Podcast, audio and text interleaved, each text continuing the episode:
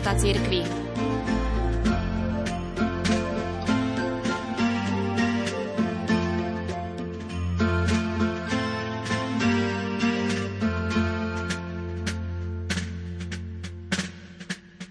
V súčasnosti sme svedkami veľkých spoločenských zmien.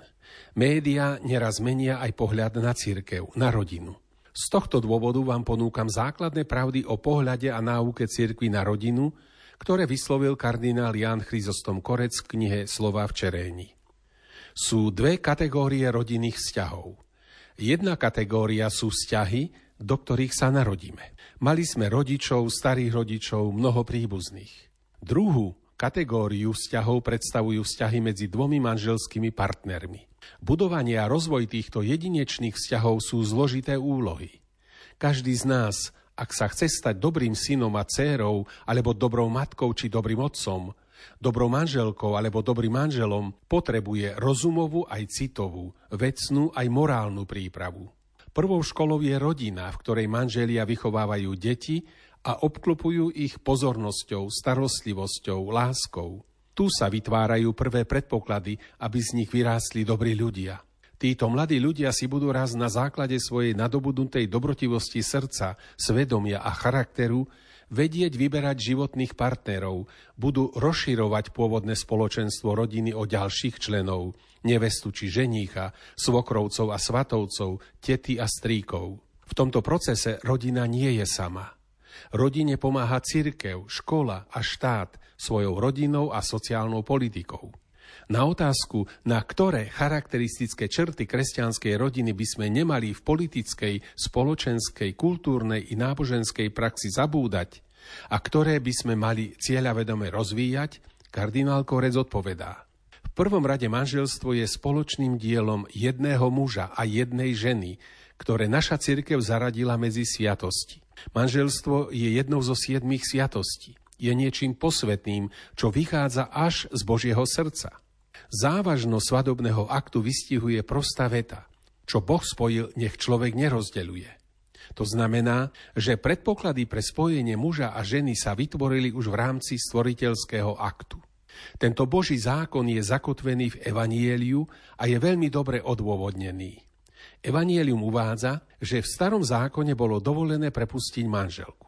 Ježiš to zdôvodnil slovami, že Mojžiš vám pre tvrdosť vášho srdca dovolil prepustiť vaše manželky, ale od počiatku to nebolo tak. A hovorím vám, každý, kto prepustí svoju manželku pre iné ako pre smilstvo a vezme si inú, cudzoloží.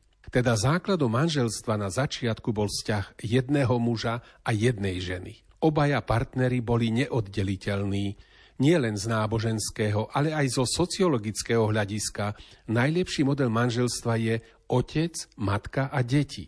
Nechcel by som mať dve alebo tri matky v rodine. Mali sme jednu mamu a tá nám stačila. Mali sme jedného otca a ten nám stačil, lebo sa o nás starali.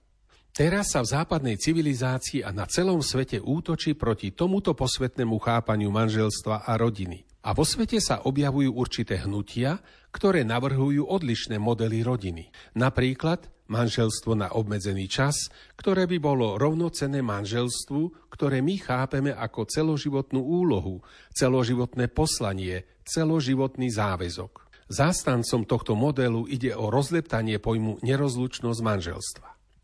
Niektoré hnutia sa usilujú o uzákonenie manželstiev ľudí rovnakého pohľavia ktoré by boli rovnocené tradičným manželstvám. Takýto zväzok nemožno označiť ako manželstvo, lebo nie je schopný plodiť potomstvo.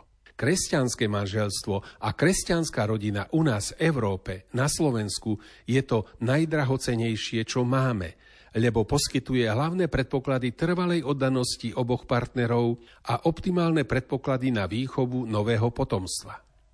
Kresťanské manželstva a kresťanská rodina sú jedným z hlavných civilizačných príspevkov kresťanstva k zdravému vývoju ľudstva.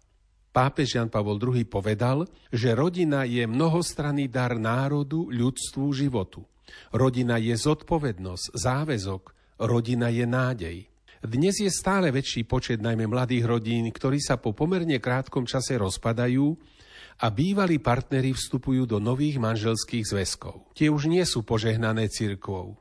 Ako preklenúť priepas medzi cirkvou a ľuďmi, ktorí sa v dôsledku rozvodu ocitli kde si na druhom brehu? Kardinál Korec tejto súvislosti uviedol nasledovné.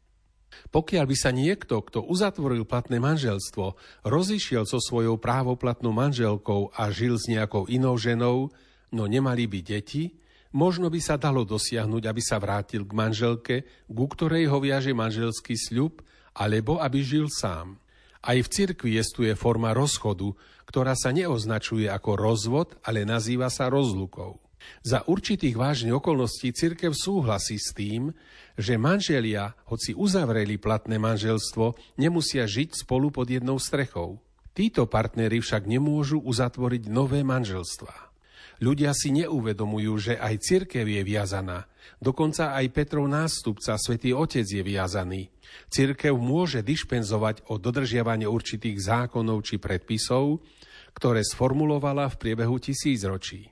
Takým je napríklad piatkový pôst, ktorý zaviedla cirkev. Za určitých okolností cirkev môže udeliť dišpens napríklad s ohľadom na zdravotný stav veriaceho. Popri týchto cirkevných zákonoch existujú Božie zákony, juris divini, ktoré pochádzajú z Božieho práva.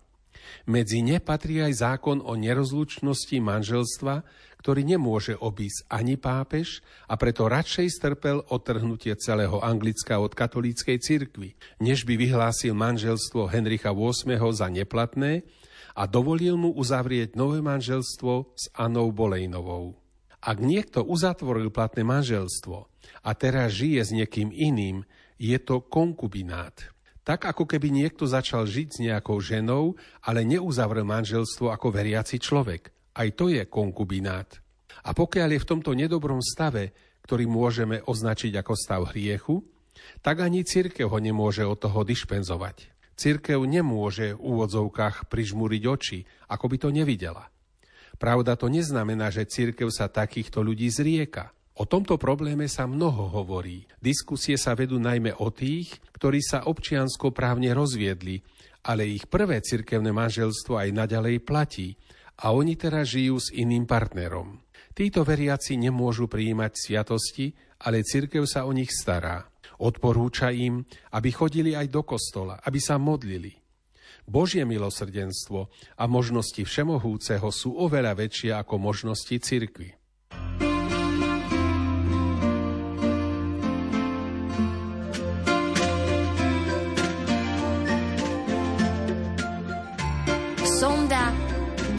Cirkvi.